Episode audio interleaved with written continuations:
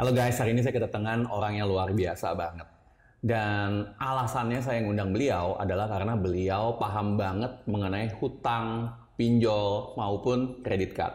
Dan saya melihat bahwa suatu fenomena di dunia sekarang, banyak sekali para pengusaha yang memang terkadang merasa kesulitan atau nggak tahu gimana caranya untuk mencegah seseorang atau karyawannya supaya nggak berhutang terhadap pinjol. Jadi saya rasa bahwa pinjol atau berhutang semua orang perlu untuk diedukasi. So welcome Roy Sakti. Halo bro, apa kabar?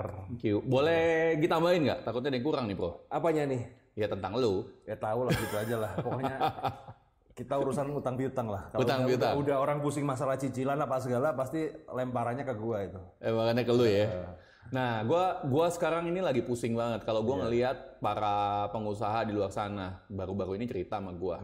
Coach, gua mabok nih coach karena ya anak buah gue padahal bagus sih udah ngikutin gue 10 tahun tiba-tiba kena pinjol Iya. dan akhirnya perusahaan gue mabok gue juga susah gua nggak gue pecat gimana, Gimana? Dipecat juga gimana? Ah, ah. Nah, ini ini eh, ini ini menarik. Ini ini fenomena yang menarik. Jadi kan kita membahas pinjol dari kacamata bos. Ya kan kan selama ini kan saya membahas pinjol dari kacamata yang yang minjem. Benar, ya. benar. Nah, which is pinjol itu yang pinjem nggak mungkin bos-bos, bos-bos pasti nggak doyan pinjol, ya. Nah, tapi dari yang masalah kecil ini bisa berakibat untuk bisa bikin organisasi rusak, ya, bisa berakibat bikin organisasi rusak. Kenapa?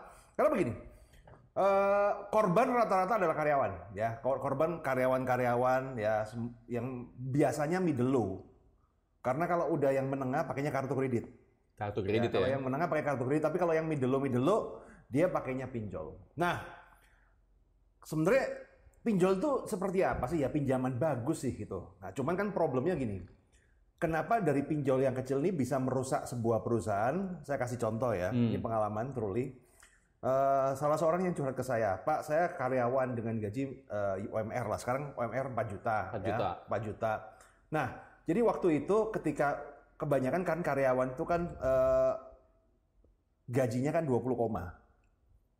20 koma Ya, setelah, maksudnya setelah tanggal 20 koma. koma oh iya Ya. betul setelah tanggal 20 koma gitu ya, bukan 20 juta koma gitu kan. Nah, nah sometimes dia ketika tanggal tua nggak punya duit, mungkin ada kebutuhan apa-apa. Nah, dia iseng-iseng pinjol. Kan lihat iklannya kan sekarang kan kalau di YouTube aja mungkin di YouTube ini iklannya juga pinjol nih, ya. Nah, di, dilihat iklan. Nah, dilihat iklan. Oh, bisa minjam loh tinggal foto doang gitu kan, tinggal foto doang itu menarik, menarik. Nah, dia ngecek, dia ngecek aplik- dia download aplikasinya, ngecek, kemudian dia pinjam. Dia pasti mikirnya adalah saya pinjam sesuai dengan kemampuan bayar saya. benar benar Pasti ya. Heeh. Nggak ada tiba-tiba orang minjem nggak sesuai kemampuan bayar nggak ada lah. Pa- Pasti ngitung. Hmm. Apalagi penghasilan kecil. Beda kalau pengusaha misalnya gede nggak ngitung. Udah cincai lah. Nah, tapi kalau karyawan gue ngomong pasti hitung. Nah, misalnya dia spend, oke lah. Gue cari yang cicilannya satu juta. untuk yang gaji UMR kali ya, Ya, untuk gaji UMR cicilannya satu juta, pas lah gitu Hmm. ya. Ya udah gue pinjem. Nah, di situlah mulai jebakan tuh mulai. Jadi gini, ternyata pinjol-pinjol itu cicilan satu juta itu nggak tiap bulan, tapi per dua minggu. per dua minggu Per dua minggu. di mana kalau kita persepsi kita setiap bulan ya Iya, persepsi kita pasti setiap bulan. Ya, tapi per dua minggu ternyata. Nah, itu. Yang nomor dua, yang menarik adalah pinjol-pinjol itu. Dia itu sistemnya itu nggak nggak approval dulu kasih totalan, kemudian ditransfer tapi dibalik. dibalik Begitu lu ngisi, tiba-tiba uang masuk ke rekening lo. Langsung Langsung. Padahal kadang cuma nge-save doang gitu kan. Nanti kalau kita ngisi-ngisi-ngisi kan belum kita submit. Ah. Kan paling masih nge-save di draft ya. Itu kita belum submit, langsung duit masuk. wow Setelah itu kena totalan bunga dan ternyata dia kaget. Oh, ternyata saya pinjam ini 3 juta, terimanya cuma 2 juta setengah, kemudian angsurannya 1 juta kali berapa per 2 minggu. Nah, wah jadi bunga langsung dipotong di awal langsung di, biaya admin dipotong di awal. Intinya bisa sampai 30 sampai 50 persen lah. ya lu kalau minjem 3 juta 500 ribu Nah, sekarang kita lihat nih si karyawan. Karyawan ini kan dia udah udah jelas nih, dia udah udah dia jelas gua sanggup bayar kalau angsuran sejuta. Hmm. Bayangannya kan gajiannya sebulan sekali. Betul. Nah, akhirnya terjadi kan dia tuh ngangsur sejuta sebulan dua kali. Nah, terus dia cari yang satu juta di mana dong? Nah, Kalau pengusaha nggak pakai mikir, dia Betul. kalau untuk meningkatkan penghasilan mah caranya bagus lah. banyak lah. Apalagi belajar sama coach Judi mah harusnya udah Thank you. uh, valid lah ya. Tapi kan kalau karyawan kalau mau meningkatkan penghasilan kan cuma dua bro caranya bro. Satu nyeper, dua korupsi. Ayo bener gak? Iya, Ya kan? bener. Satu nyeper, dua korupsi kan? Iya. Nah, dan dia nggak mau kayak gini. Akhirnya apa? Dia udah panik, takut, aduh gimana ya, gimana ya? Kan, kan ketika panik, ketika emosi meningkat tuh IQ turun. Benar. Ya akhirnya apa? Wah ini jatuh tempo di teror dekolektor nanti bos saya tahu apa segala takut. Akhirnya apa? Dia cari pinjol lain untuk bayar pinjol ini. Wah, jadi dari satu pinjol pinjol Nah, lain jadi ya. dua. Nah nanti jadi tiga, jadi empat, jadi lima, jadi lima. Nanti meledaknya itu ya. Jadi dia tuh melakukan money game terhadap dirinya sendiri. Membayar utang dari cari utang. Gali lobang tutup lobang. Gali lubang tutup lubang. Nah, akhirnya terjadi ketika sudah puluhan APK meledak, udah nggak mampu bayar, udah nggak bisa apa lagi ya.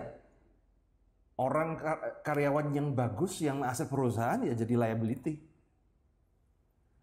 Nah, terus kalau udah posisi kayak begitu, lu sebagai bos kan ya serba salah. Serba salah. Mau nalangin udah utangnya gede banget. Bener. Nah, tapi kalau nggak ditalangin ya gimana? Nah itu itu itu akhirnya yang ngerusak. Itu yang ngerusak. Apalagi kalau nama baiknya juga udah merusak nama baik perusahaan. Nah, apalagi ini teror pinjol itu kan nerornya itu nggak cuma satu Hmm. orang di perusahaannya di teror tuh kan. Nah, kadang-kadang nomor bosnya bisa di SMS, di WhatsApp. Dan gue pernah bro digituin. Pernah ya? Pernah. Hampir semua pernah. Gue pernah. Hampir semua. Karyawannya pernah. udah keluarin sih. Ah. Udah. Nah, Ya. nah ini ini yang terjadi. Jadi sekarang kan kita berbicara dari kacamata bos. Nah, Ya. bagaimana ini harus dicegah? Nah, ini ini penting. Buat para pengusaha, sebenarnya ini bisa dicegah. Ya, ini bisa kena kepada semua perusahaan. Nggak peduli Anda eh, perusahaan non bank, bahkan orang bank pun bisa kena. Everybody bisa kena seperti ini. Nah, sebenarnya hal seperti ini tuh bisa dicegah, bro Bisa ya. bisa dicegah ya. Di sini gua kasih ini baru saya share pertama kali di YouTube-nya Coach Yudi Chandra dan ini semoga para pengusaha eh, bisa mengambil ide ini ya diterapkan di dalam perusahaannya minimal bisa mengamankan aset-aset perusahaan karena zaman sekarang ini nyari karyawan yang bagus susah Menantang apalagi yang banget. bisa dipercaya. Ya. Jangan sampai investasi Anda yang puluhan juta, ratusan juta untuk rekrutmen, development, gali lubang, istilahnya bongkar pasang, bongkar pasang, rusak hanya gara-gara hal sesuatu yang bisa dicegah. Nah, cara pencegahannya bagaimana, bro? Jadi gini, cara pencegahan pertama adalah dengan memberikan edukasi kepada karyawan. Di edukasi. Ya, karena gini, rata-rata karyawan yang seperti itu karena malu mau ngomong sama bosnya, punya kena pinjol, karena Hmm, malu, hmm, takut, gengsi, akhirnya apa? Dia mencari jalan sendiri. Nah, tugas bos itu harus memberikan edukasi. Kalau di perusahaan gua, selalu suka ngomong, kalian-kalian jangan sampai otak-atik pinjol, ya, jangan sampai otak-atik pinjol, ya kan? Masalah kayak gini-gini. Tapi kalau sampai terjadi kamu kena pinjol karena entah kesengajaan atau ketidaksengajaan dan kemudian kamu merasa tidak mampu bayar, harus cepat dikonsultasikan sama pihak RN, eh, personalia, ARD. ARD lah. Jadi kalau sekolah itu kayak ada guru BPK, Hmm, Guru BK-nya ya. ada, ada guru BK-nya. Hmm. Jadi kalau kamu sudah nggak mampu bayar, jangan cari pinjol lain untuk untuk pinjol. Kamu harus konsultasikan ke guru BK-nya ya. Nah, nah, nah ketika konsultasi, biasanya kan kalau kena pinjol pertama, kedua itu kan murah sih, cuman paling 2 juta, 3 juta, 4 juta, nggak sampai 5 juta lah pinjol tuh, Hmm. ya. Artinya apa? Kita sebagai perusahaan, kita harus training mereka. Kalau ada yang kena pinjol, cuman satu pinjol, kita bisa ganti. Ibarat kata harus kita tolong bayarin, Hmm. kemudian dirubah nanti cicilan yang motong gaji. Itu kan pinjaman lunak lah. Nominalnya kan cuma satu gitu loh. Peraturan kebijaksanaan Nah, perusahaan kebijaksanaan lah perusahaan ya. seperti itu. Hmm. Pokoknya kamu ngomong bisa di eh, bisa diampunin lah. Ibarat Hmm. kata kan, ya dia, misalnya lu kena pinjol 3 juta, balikinnya berapa? 3 juta setengah. Ya udah, Ya. Sama perusahaan cepat ditutup 3 juta setengah, kemudian dirubah cicilan menjadi cicilan yang tanpa bunga, perusahaan mungkin tiga bulan ataupun enam bulan kan aman. gitu. Nah itu kan artinya kan begitu kena satu dia harus lapor. Bener. Nah sebenarnya ini kan nggak makan budget bro. Nggak makan budget. Nggak makan budget. Nggak makan budget dan bisa mencegah. Yang masalah kan kalau udah pinjol ke 10 baru lapor. Ah, itu repot tuh. Repot tuh. Gaji 5 juta, utang 50 juta. Masa lu mau gantiin? Nah, itu repot. Gantiin satu, yang lain minta dong. Bener, Nah, bener. tapi kan kalau ini sudah dilakukan di branding apa segala, begitu dia kena masalah langsung lapor ya. Dan ketika lapor tidak dipublikasi. Jadi kerahasiaan data karyawannya itu eh keprotek. lah. Disimpan lah ya. Disimpan lah. Iya. Nah, kalau sampai kena dua kali ya lu keluarin lah itu berarti attitude kan. Bener, bener. Kalau kalau dua kali ya attitude. Tapi ibarat kata dengan sistem yang sepele seperti ini, di tempat gua aman nggak ada yang kena pinjol, Aman ya. aman. Kalaupun ada yang kena iseng apa segala ya udah langsung. Dan di tempat gue juga sebetulnya, gue setelah gue edukasi, karena sudah pernah terjadi satu korban, Ya. hanya dengan mengedukasi ya, Ya. aman sih so far. Aman sih so far. Nah itu itu itu ini kan namanya preventif. Bener. Ya, ini kan namanya preventif. Nah, kemudian kalau buat teman-teman juga eh, kalau di SMS kan lu pernah ngalamin ya di SMS utang yang lu bukan utang tapi lu terima maki-makiannya, lu terima Gue tagihannya. pernah di telepon malah. Di telepon malah ya. Nah, jadi kalau Anda yang sudah seperti itu, jadi memang itu strategi dari pihak eh, regulator pinjol itu. Jadi sebenarnya gini, pinjol itu sebenarnya bukan pinjaman tanpa jaminan. Oh, bukan pinjaman tanpa jaminan. Bukan.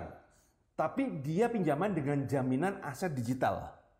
Yaitu kontak yang ada di phone book. Jadi jaminannya itu. Dia berani ngasih pinjaman duit Anda karena dia jaminannya ada aset yang disedot di kontak ini. Kalau lu nggak bayar, gua sebar data. Dan itu tertulis. Enggak. Enggak kan? Nggak ada. Semua nggak ada tertulis kayak gitu nggak ada. Itu nggak legal kan? Itu privacy kan, Bu? Problemnya ketika Anda install aplikasi, kan Anda ngasih izin. Anda membolehkan aplikasi ini untuk melihat kontak phone book Anda? Ya. Dan how deep dia bisa go? Ini ini cerita menarik ya. Eh harusnya itu dia cuma melihat percakapan. Gue pernah ada nanganin kasus kena pinjol, dia itu sampai nyedot percakapan. Nyedot percakapan. Percakapan. Jadi yang kena pinjol nih, yang utang nggak bayar, dia punya selingkuhan. ya. Pinjol tuh nagih ke selingkuhannya. Wah. Mbak, saya tahu loh kamu ada hubungan sama Mas. Bilangin itu bayar toh. Kalau enggak ini gue bongkar nih. Wah. Gokil ya bisa Sampai begitu ya. sedalam itu, bro. Itu itu itu. Dia bisa ngambil kalau yang ilegal, dia bisa ngambil galeri, Jadi lu foto lu, video lu, foto, video, percakapan, ibarat kata itu pinjol-pinjol itu begitu nginstal, dia tuh kayak ngehack, wow. ngehack handphone lu udah dia dikuasain. Nah, kalau nggak bayar, sebar data. Hmm. Lu kalau bayar, ntar dipaksa utang lagi. Dipaksa utang, Utang lagi. lagi. Emang bisa maksa Bisa utang? ditelepon. Kadang-kadang yang ilegal, ya yang ilegal. Makanya kan sekarang ilegal itu kan pidana. Hmm. Ditransferin langsung. Tanpa lu minta. Tanpa lu minta. Kalau lu balikin langsung? Harus dengan bunganya. Gokil. Lu mau protes, kantornya nggak ada. Oh gimana ya kalau gitu Iya. ya? Mau lapor OJK, lapor aja. Mau lapor polisi, cuma 2 juta. Polisinya kagak mau. Jadi lu sekali kelibat, kelibat terus ya? Ya. Itu yang terjadi. Makanya eh, buat teman-teman ketika ada karyawan kena pinjol tuh jangan melihat itu sebagai seorang pelaku tapi lebih cenderung melihat itu sebagai korban. Karena yang terjadi itu bukan karena ketidakmampuan atau eh, bad attitude dari yang pinjem, tapi karena ini regulatornya semena-mena. Beda kalau lu utang di kartu kredit apa segala nggak ada cerita kayak begitu nggak ada. Lu salah dikit aja kita lapor OJK disemprit kan? Hmm. Ada OJK. Tapi kalau pinjol ini problemnya gini, coach. Pinjol ini kan nominalnya kecil. Sejuta, dua juta. Sejuta, dua juta. Lu kalau mau bawa ke pengadilan lu ngabisin duit berapa? Iya betul. Lu bawa ke polisi, polisi juga berapa? Sejuta, dua juta. Ah, ya udah, cuma dicatat aja. Jadi ini masalah kan kadang-kadang, Pak, saya harus lapor polisi. Teorinya lapor, kenyataannya ya Repot. ya kayak kemarin waktu Pak Jokowi bilang itu baru diterima. Habis Ya. itu sekarang ya sama aja. Balik lagi. Balik lagi, Bro. Gawat dong. Nah, pertanyaan gue, kalau umpamanya sebagai perusahaan kita udah ngomongin nih, udah ngomongin baik-baik, kita memang bakal kita talangin Iya. untuk untuk pinjol pertama. Ah. Tapi kemudian itu pinjol bisa transfer duit lagi gimana? Kita kita sebagai perusahaan juga takut dong. Nah itu yang ketemu yang ilegal ya. Nah problemnya gini, kalau yang ilegal itu kan kita nggak bisa pegang ujungnya. Kalau yang legal bisa. Makanya kan kalau ilegal kan sekarang dianggap tindakan pidana. Oke. Pinjol ilegal itu pidana. Hmm. Sekarang sih agak berkurang, ya. Cuman kalau yang legal, oh nggak boleh kayak gitu. Nah, gimana caranya gue bisa deteksi yang legal sama yang ilegal? Sebenarnya ngecek aja gampang di, di OJK, di, di Instagramnya OJK itu selalu ada berkala ada. Daftar pinjol legal itu ada berapa? 106. Lebih baik jangan otak-atik pinjol dah gitu aja deh. Tapi 106 daftar yang legal. Ya. Yang ilegal berapa? Banyak. Ilegal itu gini. Jadi dia itu kan sebenarnya gini, legal itu punya anak tiri ilegal. Legal punya anak tiri ilegal. Iya, Menarik. menarik, ya. Jadi gini, itu kan aplikasi. Hmm, Ya, itu kan aplikasi. Itu kan template, Bos. Iya. Tinggal ganti-ganti nama aja kan. bener. Di brodol ganti lagi nama, diganti lagi mana, ganti nama lagi kan tinggal ganti nama aja. Ganti nama, ganti website gitu Ganti aja. baju doang ya. Ganti baju doang, isinya tetap sama. Jadi satu legal, bawahnya nggak tahu tuh berapa yang ilegal. Kadang ada yang begini, eh, ini yang menarik nih ya. Jadi lu nggak bisa bayar, ya lu nggak bisa bayar. Ya udah, lu bikin eh, tanda tangan di form ini. Ternyata formnya itu isinya apa? Pengajuan pinjol yang ilegal. oh itu kacau tuh bro. Udah udah udah kayak rentenir, udah kalah rentenir zaman sekarang itu kejamnya lebih kalah. Kejem banget ya. Kejam banget seperti itu. Dan ini ini ini ini ngomong ini ngerusak, bener-bener ngerusak orang-orang menengah ke bawah itu rusak banget Kasihan. dengan seperti itu. Makanya ketika ada korban pinjol, jadi eh, saran buat teman-teman juga melihatlah ini sebagai dia itu korban. Korban dari ketidaktahuannya korban dari kesemena-menaan pihak pinjol. Jadi buka mata juga buka hati. Ya, jadi kadang-kadang gini kan kalau kalau kalau selama ini ya kita ngomong lu punya utang nggak bayar, ah lu head itu lu nggak bagus lu, ya Benar, kan? Lu benar. jelek lu. Nah, tapi kalau urusan pinjol, jadi ini gue bisa ngomong gini, kalau lu nggak bayar kartu kredit itu pasti karena ketidakmampuan lu ngatur duit. Karena kartu kredit itu aturannya udah bener dari OJK udah bener semua. Jadi kalau lu nggak bayar itu jangan nyalain kartu kredit, jangan nyalain bank-bank itu udah sesuai aturan lu aja yang nakal. Tapi kalau dari pinjol bisa dibilang ya 60% pengguna itu korban. 60% Ya. pengguna itu korban. Yang 40% baru yang nakal. Jadi memang di setup sengaja untuk nyari korban ya. Ya memang begitu. Itulah jalannya pinjol. Wow. Wow. Nah terus kalau umpamanya sudah benar-benar terjebak dalam pinjol, apa yang bisa gue lakukan bro? Jadi gini, nah ini. Buat teman-teman yang sudah terjebak dengan pinjol, ya. Sebenarnya gue udah share di YouTube caranya. Gue ada cara, cara bagaimana ngatasin teror pinjol dengan modal 50 ribu. Oke. Sebenarnya dengan modal 50 ribu udah beres. Kalau orang tahu caranya. Kalau nggak tahu caranya, akibatnya sampai bunuh diri. ya. Sebenarnya kenapa sih? Ketika ke- lu kena pinjol kan lu tahu bahwa lu akan disebar data kalau nggak bayar. Nah, sebar data itu kan data di kontak HP, Iya. ya. Di kontak HP lu. Daripada ini pihak pinjol nyebar data duluan, lebih baik lu nyebar data duluan. Konfirmasi ke kontak yang ada di kontak lu, lu broadcast WhatsApp mohon maaf saya sedang terjebak pinjol. Nanti kalau ada penagihan kayak gini tolong diabaikan. Udah gitu aja. As simple as that. As simple as that. Artinya kan begitu lu diterima gitu, oh ya ini, ini korban nih, dia kena nih. Jadi kan suatu ketika kalau ada orang nagih, kita udah siap gitu loh. Tapi kecuali kalau memang di data lu itu ada conversation sama dengan yang selingkuh atau hal-hal kayak gitu ya lu udah kelar deh ya. Ya itu kelar. Tapi itu kan satu one in a million lah. Itu itu, itu kasus-kasusnya kan. One in a million. Nah, jadi gini, sebenarnya kata kuncinya adalah apalagi kan sekarang orang udah tahu semua ya. Pak Jokowi udah bilang. Jadi sama kayak gini. Lu HP lu tiba-tiba di di hack orang, kemudian ada orang pinjam pinjam pinjam pinjam pinjam. Apa yang lu lakukan? Lu kan pasti broadcast dulu kan? Benar. Nah, lu Benar. pasti broadcast dulu kan? Bro, eh, HP gue lagi di hack nih. Kalau ada yang pinjam-pinjam, lu abaikan. Sama. Jadi nggak usah malu. nggak usah malu, nggak usah mau. Nah kadang-kadang yang membuat kita jatuh adalah gengsi kita sendiri, yang sesungguhnya tidak bergengsi karena pinjol ya. Jadi ingat makan gengsi itu mahal. Nah, itu tuh yang terjadi. Oke oke. Nah sekarang kalau gua bicara tentang utang, Yes.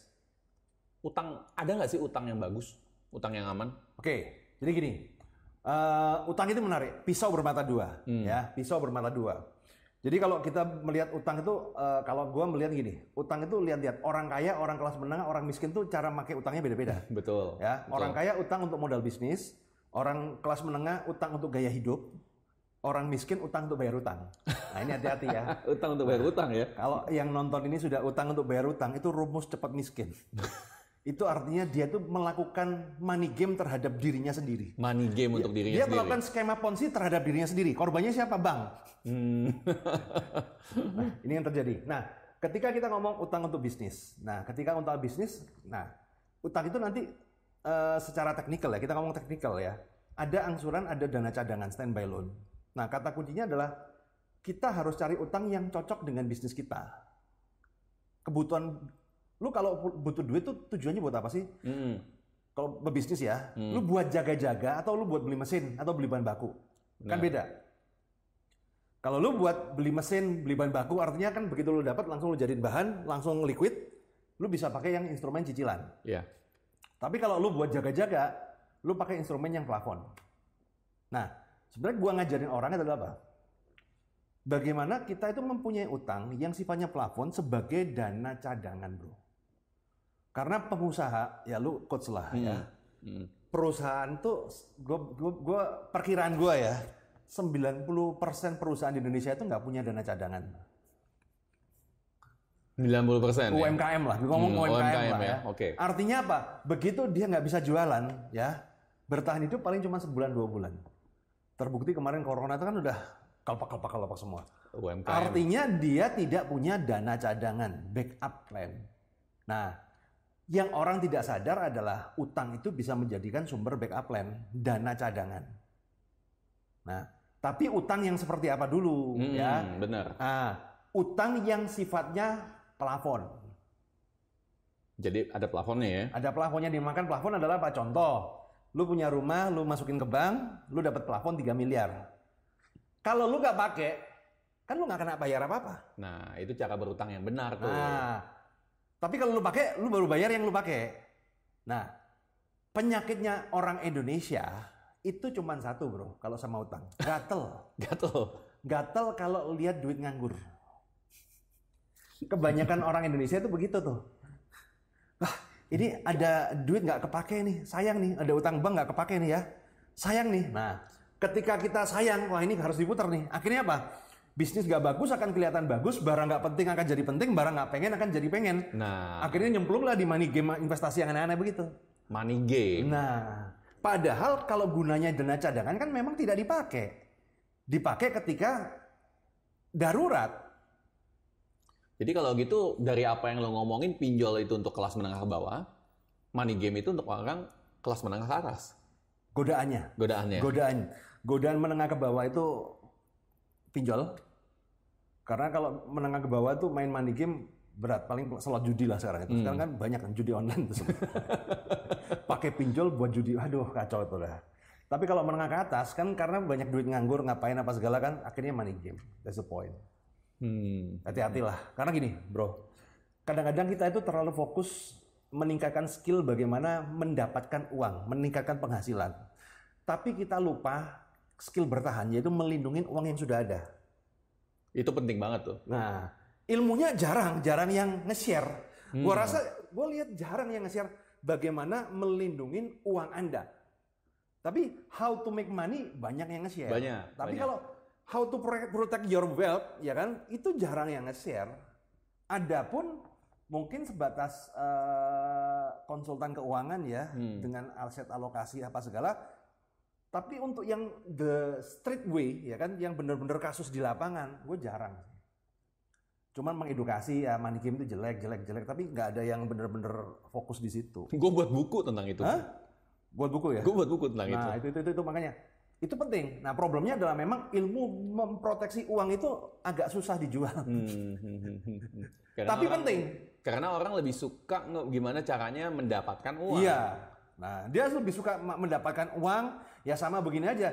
Strategi marketing lebih asik untuk dipelajarin daripada akuntansi. Benar. Bener. Padahal kalau lu marketing doang tanpa akuntansi, babak belur. Ya kelar, nggak bisa itu. Sama. Hmm, hmm. Sales ya penting, tapi yang memproteksi uang yang udah ada kan ya proteksinya kan secara ya secara finansial, secara pajak, secara hukum tuh kan macam-macam. Jadi jangan dikira ketika kita punya uang banyak kemudian urusan kita selesai kagak loh, Bro. Urusannya tambah ruwet itu. Tapi sebetulnya orang-orang yang berhutang untuk sisi sisi konsumtif itu, apakah memang mereka itu benar-benar perlu berhutang atau memang karena pengen berhutang? Jadi gini, ini menarik nih ya. Jadi kebanyakan mereka itu adalah melihat orang-orang sekitar. Jadi ilmu utang itu menarik. Di Indonesia ini, orang tua kita itu nggak pernah ngajarin kita cara berhutang. Makanya gua ketika di podcastnya si Deddy Kombusir, Bener juga sih, bener ya. Ya. Gue nggak pernah diajarin. Ya, bener, si. Dedi kan bilang, loh gue diajarin sama bokap gue, gue utang cuman bisnis lah ya bokap kayak lu kayak bokap lu itu one in a million. Kebanyakan bokap kita itu nggak pernah ngajarin utang, paling jangan berutang, tapi dia sendiri utang. itu menarik, betul, betul. Akhirnya apa? Dia nggak ngajarin berutang, ya. Akhirnya dia dilepas di sebuah lingkungan pekerjaan. Setelah dia sekolah kan dia cari kerja. Mm-mm. Di dunia yang penghasilannya tidak pasti, pengeluarannya pasti. Nah, akhirnya kan dia tuh harus survival. Mm-mm. Nah, salah satu bentuk survival di dalam dunia modern adalah dengan berutang. Nah, tapi karena dia otodidak, dia melihat orang-orang di sekitarnya, mangkisi, mangkidu. Oke. Monyet melihat, monyet melakukan. Nah, begitu lihat temennya, weh, gue pakai kartu kredit nih buat beli handphone. Nah, enak ya. Nah, itu keinstall. Keinstall. Nah, kemudian gue pakai kartu kredit buat investasi nih, keinstall, gitu kan. Installnya itu amburadul, aplikasinya itu amburadul, nggak ter ter nggak struktur, nggak sistematis lah.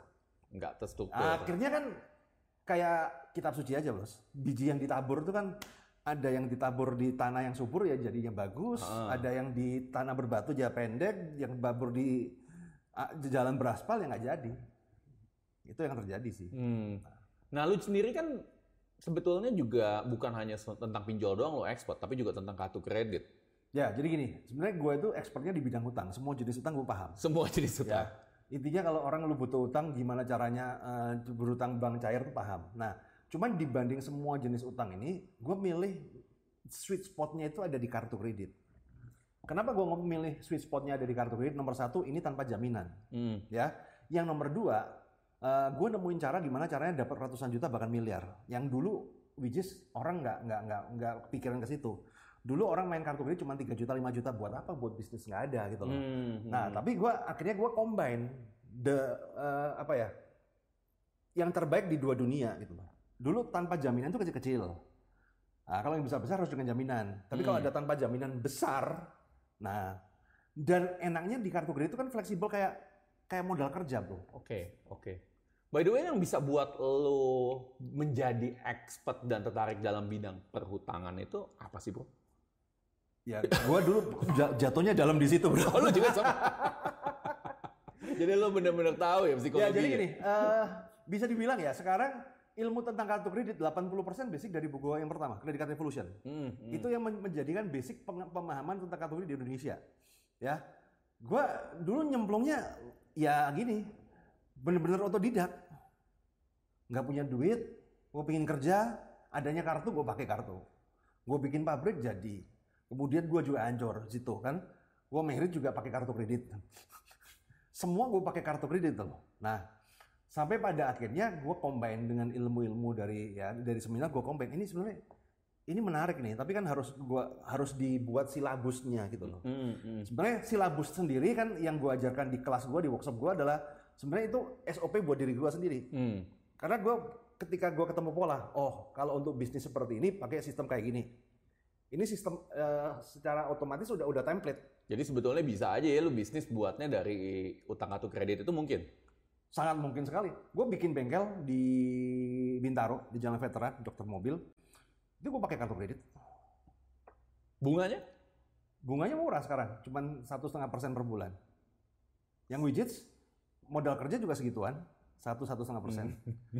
Bunga turun sekarang soalnya. Oh ya bunga turun. Dulu bisa tiga setengah kali. ya? Iya, sekarang bunga turun, lebih murah. Bahkan lu kalau ngerubah cicilannya, ngerubah cicilan cuma tujuh setengah persen per bulan, eh per tahun. Tujuh setengah persen. Ya, tujuh setengah persen per tahun. Bahkan gue ngajarin ke murid-murid gue tuh, ya kan? Lu daripada beli kalau kalau yang menengah ke bawah ya, lu daripada beli motor pakai eh, finance finance yang nggak beres nggak beres itu aja, lu cari kartu kredit 20 juta, lu gesek, rubah cicilan, itu jauh lebih murah.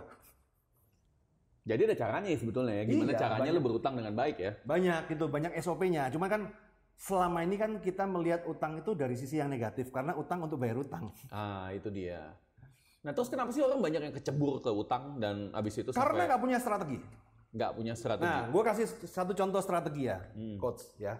Jadi gini, misalnya lu punya kartu kredit, ya Hmm. punya kartu kredit, Eh, lu punya kartu kredit atau lu punya utang eh, nominalnya 300 juta deh. Oke. Ya. Mm-mm. Kemudian lu ditawarin nih, eh ini ada invest bisnis bagus nih, modalnya 250 juta. Kalau sebagai orang awam, lu punya utang kartu kredit 300 juta, lu ditawarin invest yang cuannya bagus 250 juta, ambil nggak? Ambil. Sejarah sebagai orang awam, Hmm. ambil, Ambil. ya, ambil. Ambil. Nah, itulah kalau orang nggak punya ilmu. Ya, kenapa? Begitu lo ambil, ternyata bisnisnya kan di awal kan nggak bagus.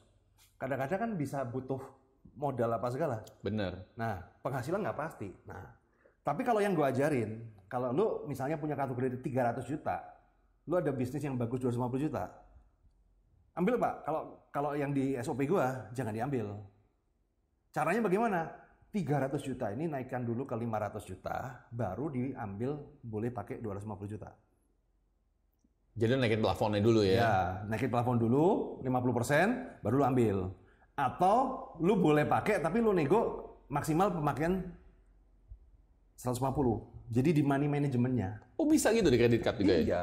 Nah, artinya apa? Lo Pak, ngapain seperti itu? Bisnis yang baru bangun, ya kan? 80% fail di tahun pertama kan? Iya. Kenapa fail? Karena nggak ada dana cadangan. Apalagi sekarang kan lagi bakar duit, bakar duit semua tuh. Nah, ini ku- kuncinya adalah dana cadangan. Dana cadangan di sini. Nah, dana cadangan ini tujuannya ada dua, bro. Nomor satu adalah kalau lu butuh, lu bisa ambil. Kedua, eh, lu kalau perlu yang lebih besar lagi, lu masih bankable. Nah, ini, ini, ini, ini penting. Bankable itu penting tuh. Bankable penting. Kenapa? Karena ketika lu menggunakan 80% dari plafon lu, lu menjadi tidak bankable. Oh lu kalau 80% lo ambil platform udah lu nggak bankable? Udah nggak bank- nggak bankable. Intinya kalau lu cari kredit lagi, bank itu akan susah untuk ngeluarin. Tapi kalau pemakaian lu 50% itu perfect di mata bank. Jadi lu mesti kalau bisa 50% aja ya. Harusnya seperti itu. Cuman kan nggak sekali lagi kan orang berutang kan belajarnya kan nggak ada yang nggak ada yang SOP. Yang terjadi adalah ya cuman utang otodidak aja lihat lihat lihat temennya, lihat omnya, lihat papanya. Ya kalau yang benar ya benar. Kalau kebanyakan sih nggak benar. Kebanyakan nggak bener ya. Jadi tadi yang tadi yang share sharing sama Boroy adalah profit itu penting banget. Tapi kalau lu nggak ada cash, wah itu kecekek deh. Nah jadi gini, gue tuh menarik ya. Gue ngajarin orang bagaimana caranya orang dengan posisi awam, tapi punya kartu kredit ratusan juta tidak dipakai. Ya contoh temen gue Pak Benny ini ya, Hmm. dia kartu 700 juta, tapi nggak ada pemakaian. Ya, buat apa? Ya santai. Memang tujuannya untuk dana cadangan gitu loh. Dan oke-oke aja. Nah itu yang susah. Mental kayak gini kan susah. Hmm. Yang kebanyakan yang terjadi kan mental tempe. Punya kartu 50 juta, baru kepake 20 juta, masih ada 30 juta, masih gatel. Dipakai lagi apa ya. Buat apa ya? Nggak enak ini rasanya kan. Ini kalau ada duit nggak dipakai nggak enak. Nah ini, ini kan mental yang kayak gini yang harus di dibuang. Mental pengen beli barang yang nggak dibutuhin. Iya, rasanya gini loh. Kalau kita itu kebanyakan orang Indonesia ya, kalau kita dapat plafon di bank, kalau nggak dihabisin tuh rasanya nggak lega gitu loh. Sayang, uang ini kan kalau diputerin lah. Hmm. Problemnya ya, nggak muterin uang itu kan harus lihat timing juga. Bener. Lihat timing, lihat situasi dan kondisi. Nah, kalau di cara pandang gua, gua melihat bahwa ketika kita mempunyai dana cadangan dari utang, ya, kan kita itu ngajarin agak agak agak kacau nih. Kadang-kadang ada youtuber yang bilang ini dana cadangan ke utang loh. Gua ngomong kartu kredit itu permodalan terbaik nomor dua di dunia. Nomor dua. di Nomor dunia. dua, nomor satunya apa modal sendiri. Jadi lu kalau punya modal sendiri, lebih bagus ngeluarin duit, ya sudah itu the be- the best. Udah gua nggak nggak anu lah. Lebih bagus daripada lu modal bank atau lu Nah, ngutang. tapi kalau lu punya modal, modal bank, jadi gini. Kenapa gua bikin bahwa kartu kredit adalah sebagai dana cadangan terbaik? Karena gini. Misalnya gua make money ya, gua make money, gua ada duit kurang lebih 2 miliar deh, 2 Hmm. miliar nih Hmm. duit ini kan. Kalau gua taruh deposito, kan pasti kena inflasi, apalagi habis ini inflasinya gede-gedean. Ini udah harga barang udah naik-naik semua kan. Hmm. Artinya kan uang saya terkikis Bener. ya. Nah, daripada seperti itu, lebih baik 2 miliar gua gua investasiin di tempat yang menurut gua bisa cuan atau melindungi uang gua dari inflasi, Hmm. taruh di emas. Tapi kan gua perlu dana cadangan dong kalau sewaktu-waktu gua butuh. Oh. Gue iya. punya kartu kredit dengan plafon 2 miliar. logik, logik kalau lo ngomong gitu masih masuk akal. Nah, artinya apa? Dana cadangan gua, gua, gua punya sistemnya, gua punya standby loan yang sewaktu-waktu bisa jadi money. Tapi gua nggak nggak perlu mikirin ini inflasi karena yang inflasi kan duitnya bank, Hmm. bukan duit gua. Hmm, hmm, hmm, hmm. Nah, duit gua taruh mana? Ya, taruh di emas. Kalau gua memang eh, melihat emas bagus, taruh di Ah. properti. Mungkin taruh di BTC, ya terserah Anda. Taruhlah di tempat yang menurut Anda safe, tidak berkurang dan bertambah. Jadi investasilah pada hal-hal yang ada paham lah. Nah, investasilah pada hal-hal yang Anda paham. Hmm, hmm, Jadi hmm. jadi eh, point of view gue itu seperti itu. Jadi kalau dibandingkan lu pinjem beneran dari bank kan di mana itu lu mesti Nah, ada kebanyakan orang, kebanyakan orang ya, kebanyakan orang punya uang cash kan bingung nih, Hmm. beliin properti, beliin apartemen apa segala, tapi dia nggak sadar dia nggak punya dana cadangan. itu. Semua duitnya di aset semua. Hmm. Begitu kena corona jebret, kan tinggal mana tahan apa tahan mana. Apa tuh? Ya, mana tahan apa tahan mana? orang duitnya dicemplungin properti semua. Iya. Wah properti aman aman aman. Begitu lu kayak kondisi corona Ah. jebret, jual properti nggak laku. Ya, itu. Tinggal mana tahan atau tahan mana. Kalau lu tahan Hmm. sampai corona selesai, properti booming lu cuan. Cuan. Tapi kalau lu mana tahan, wah ini kalau nggak ini disita bank, kalah dong. Biasa mana tahan ya. Nah biasanya kan mana tahan. Gokil, gokil. Tapi bener sih, memang memang kalau lu bicara tentang utang, sebetulnya ada juga utang-utang yang baik ya. Utang itu ada yang buruk, ada yang baik. Cuman karena orang itu nggak pernah melihat yang baik, akhirnya menganggap semua utang itu buruk. Jadi sebenarnya bukan sebenarnya gini loh, bro. Kalau kita berbicara utang itu kan cuma salah satu kosakata, sebenarnya ada istilah yang lain. Apa tuh istilahnya? Investor itu kan juga utang. Lu IPO kan utang sama masyarakat sebenarnya. Benar, benar. Benar. Startup cari modal, investor kan utang sebenarnya. Utang. Iya, tapi kan dana investor. Nah, kenapa kita kan sebenarnya kan pendanaan gitu loh. Dana yang bukan milik kita, dana orang lain. Utang salah satu jenisnya. Tapi kan kita ngajarin bagaimana utang ini menjadi seorang investor, intelligent investor. Nggak cuma konsumtif. Nah, kebanyakan kalau kita ngomong utang, pasti orang arahnya kan ke situ. Yang utang buat Konsumtif. konsumtif, Iya. utang buat bayar utang. Nah, itu yang menyesatkan. Itu repot tuh. Nah, Oke, bro, gue belajar banyak nih hari ini Siap, nih siap. tentang em, gimana sih para pengusaha bisa ngedidik, em, bisa ngedidik karyawannya supaya ya nggak terjebak utang, apalagi pinjol. Mhm. Karena sayang banget kalau kalau anda punya anda punya karyawan yang sebetulnya aset, jadi akhirnya jadi liability karena pinjol. So kalau ada orang mau kontak lu dan konsultasi tentang hutang dan lain-lain, gimana caranya tuh bro? di Instagram aja, Roy Sakti ya. Roy Sakti ya. So di sini aja nih. Instagram Roy Sakti. Dan ya Instagram Roy Sakti atau Google juga banyak kok namanya muncul banyak lah. pakar, pakar utang muncul juga so thank you banget bro Thank you sama-sama. thank you bro. for coming Siap. Um, so belajar banyak tentang hutang di mana um, saya memang kurang paham mengenai hutang-hutangan kayak gini makanya saya bawa yang jagonya aja so dari saya dan Roy Sakti salam miliarder Miliarder.